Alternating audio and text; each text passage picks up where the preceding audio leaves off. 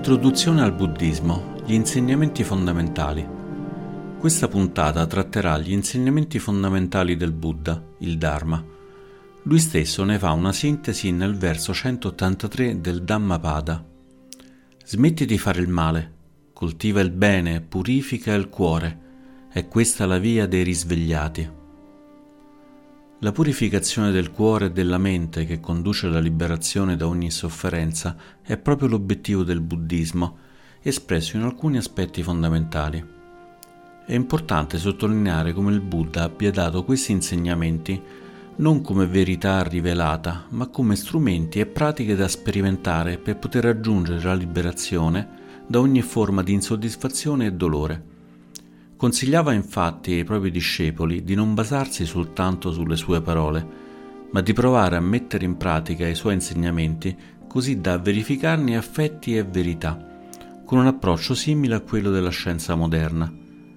Ha inoltre fornito moltissime pratiche con diversi livelli di apprendimento, in modo che i praticanti potessero scegliere tra quelli più adatti al proprio percorso spirituale non va da ultimo dimenticato che ciò che abbiamo oggi è la trascrizione di insegnamenti orali dati quindi a delle particolari persone in un particolare momento e contesto.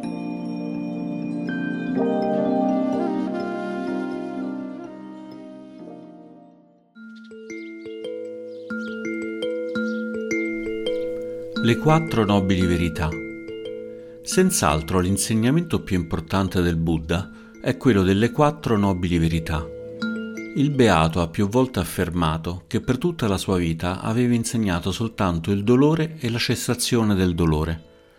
Questa è stata l'essenza del suo insegnamento, il Dharma, ed è stato il primo insegnamento che ha dato dopo l'illuminazione, nel sermone della messa in moto della ruota del Dharma, il Dhamma Chakka Pavattana Sutta, dove espose proprio le quattro nobili verità. L'obiettivo esplicito del Dharma è il superamento della sofferenza, termine che traduce in modo grossolano il termine pali dukkha, che è più vasto includendo oltre al dolore anche l'insoddisfazione, l'infelicità e lo stress.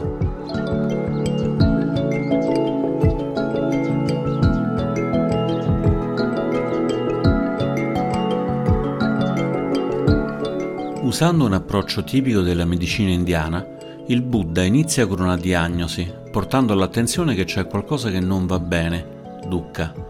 Poi indica la causa di questa malattia e quindi effettua una prognosi affermando che il paziente si può curare e da ultimo fornisce la cura, i passi da compiere per guarire.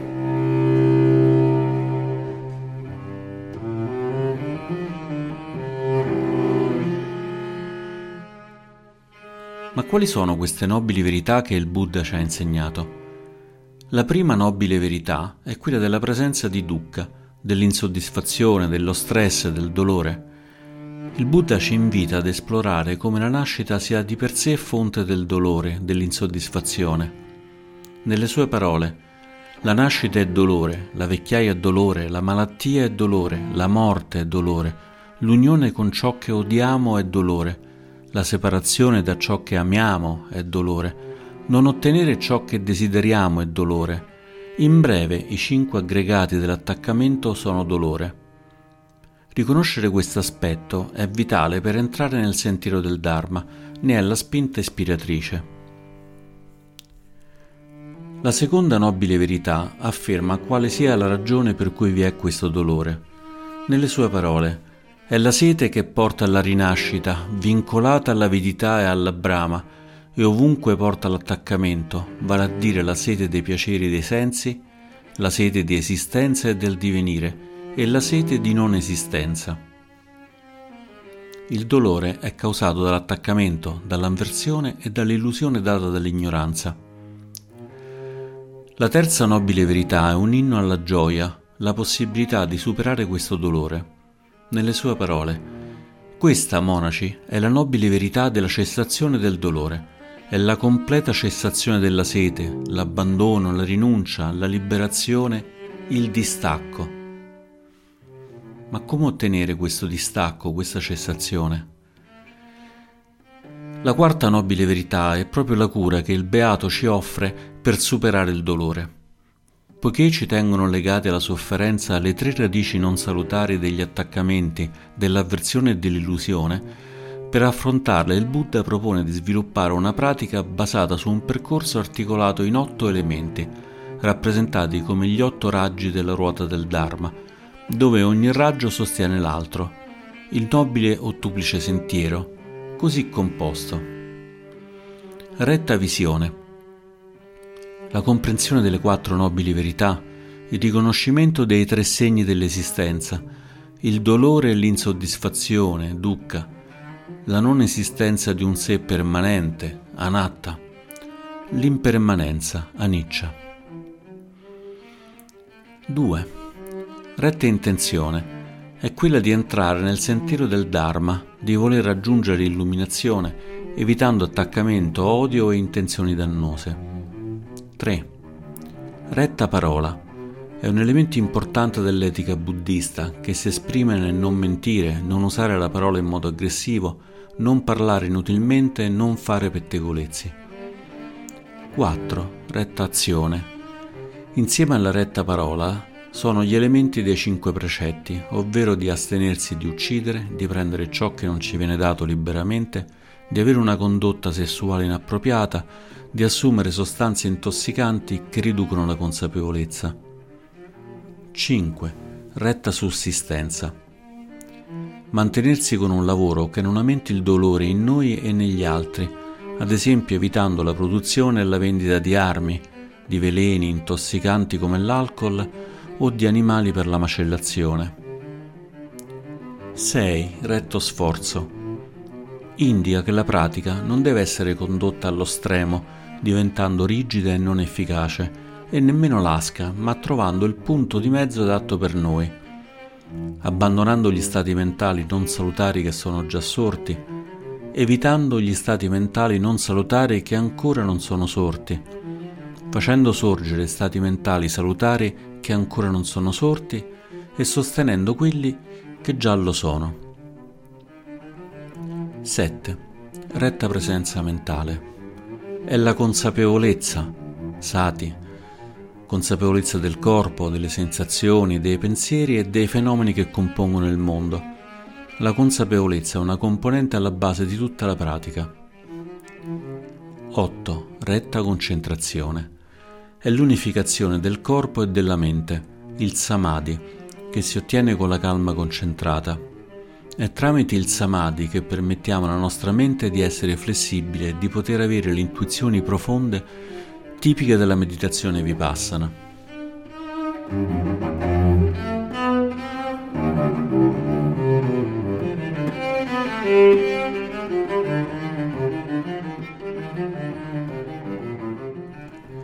Questo sentiero è organizzato lungo tre grandi assi. La pratica morale, in pali chiamata sila, la meditazione, samadhi e la saggezza, pagna. La retta visione e la retta intenzione sono i raggi della saggezza. Con la prima riconosciamo le quattro nobili verità, con la seconda poniamo l'intenzione di percorrere il sentiero liberandoci dagli attaccamenti e sviluppando azioni di supporto a noi e agli altri esseri.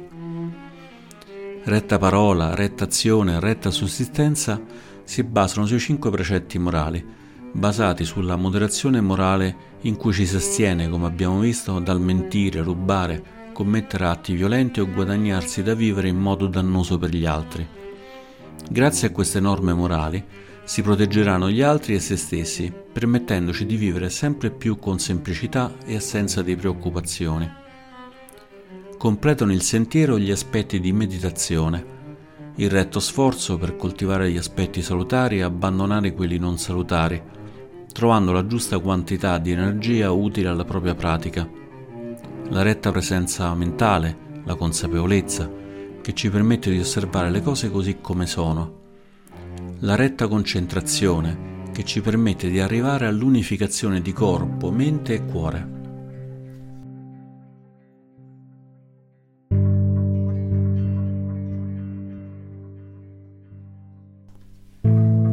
Tre segni dell'esistenza.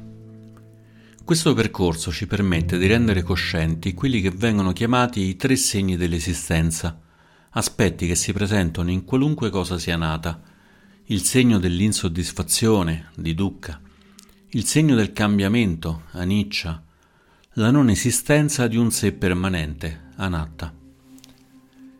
Il cambiamento, aniccia, punta al fatto che ogni cosa che è nata in questo mondo cambia continuamente, non è stabile né sicura. Sebbene ogni cosa che percepiamo sia soggetta a continuo cambiamento, talvolta questo avviene così lentamente che sembra non avvenire. Costruiamo così un'immagine stereotipata di quell'oggetto, di quella persona, che ci impedisce di vederli esattamente così come sono. Diventare coscienti che tutto ciò che nasce è soggetto a cambiamento, che nulla è sicuro, ci permette di aumentare la consapevolezza nel momento in cui lo percepiamo e di lasciare andare gli attaccamenti su di esso, di vivere nel momento presente.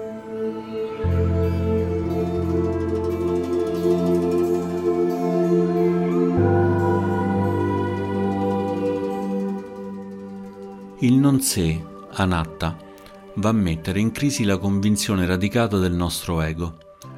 Poiché ogni cosa è impermanente, non vi sarà nemmeno qualcosa di immutabile nella nostra stessa esistenza. Non vi sarà un'anima o un sé stabile che ci definisca come persone. Il Buddha, infatti, insegna proprio il contrario. Sebbene ci percepiamo in modo stabile, isolato, siamo in realtà il frutto di condizioni che sono maturate con l'incontro con infiniti altri elementi e siamo noi stessi parte di infiniti altri elementi, in una rete di interrelazioni potenzialmente illimitata. Il Buddha ci invita a scomporre ciò che siamo e vedere che nessuno di questi componenti è davvero essenziale. Essenziale è quell'immagine stabile che abbiamo di noi. Sembriamo sempre gli stessi, ma se osserviamo con attenzione potremo vedere che il corpo cambia, le sensazioni e le percezioni che abbiamo del mondo cambiano in continuazione, così come i pensieri le memorie e la coscienza di ciò che percepiamo. Se nessuno di questi elementi è stabile, come potremo esserlo noi? Se non c'è stabilità, che senso ha pensare che ci sia un sé immutabile?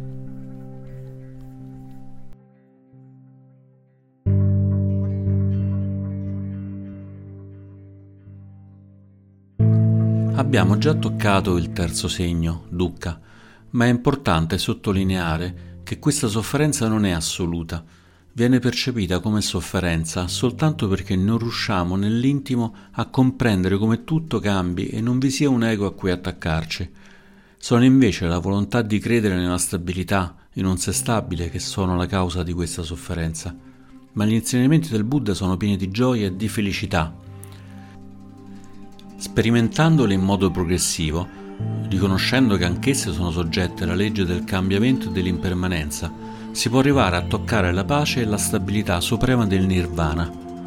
Forse il segno più importante di questa serena felicità lo si trova nei volti e nelle vite dei grandi illuminati, che invariabilmente sono persone piene di vita, gioia e autentica apertura del cuore.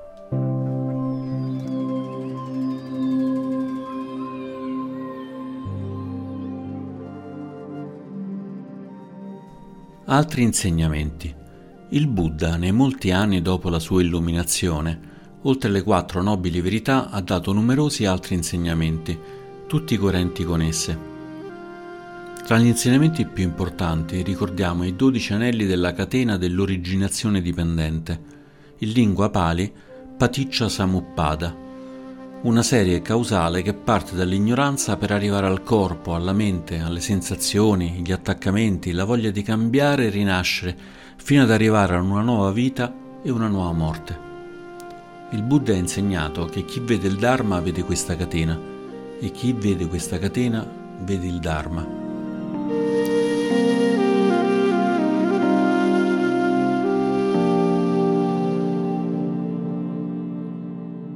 Molto importante anche l'insegnamento dei quattro incommensurabili stati mentali, i Brahmavihara, che sono la gentilezza amorevole, metta, la compassione, karuna, la gioia compartecipe, mudita, e l'equanimità, upecca. Sono stati mentali salutari da praticare per aprire il cuore e ridurre l'ego. Facilitano il raggiungimento dell'illuminazione e al tempo stesso ne sono anche il frutto. Tutti questi insegnamenti e molti altri ancora sono stati dati dal Buddha non per essere soltanto imparati intellettualmente, ma per essere praticati in modo da toccare direttamente la saggezza, trasformando il cuore e la mente, lasciando andare l'attaccamento all'ego per guadagnare l'infinito della piena coscienza. La prossima puntata sarà dedicata alle diverse forme del buddismo.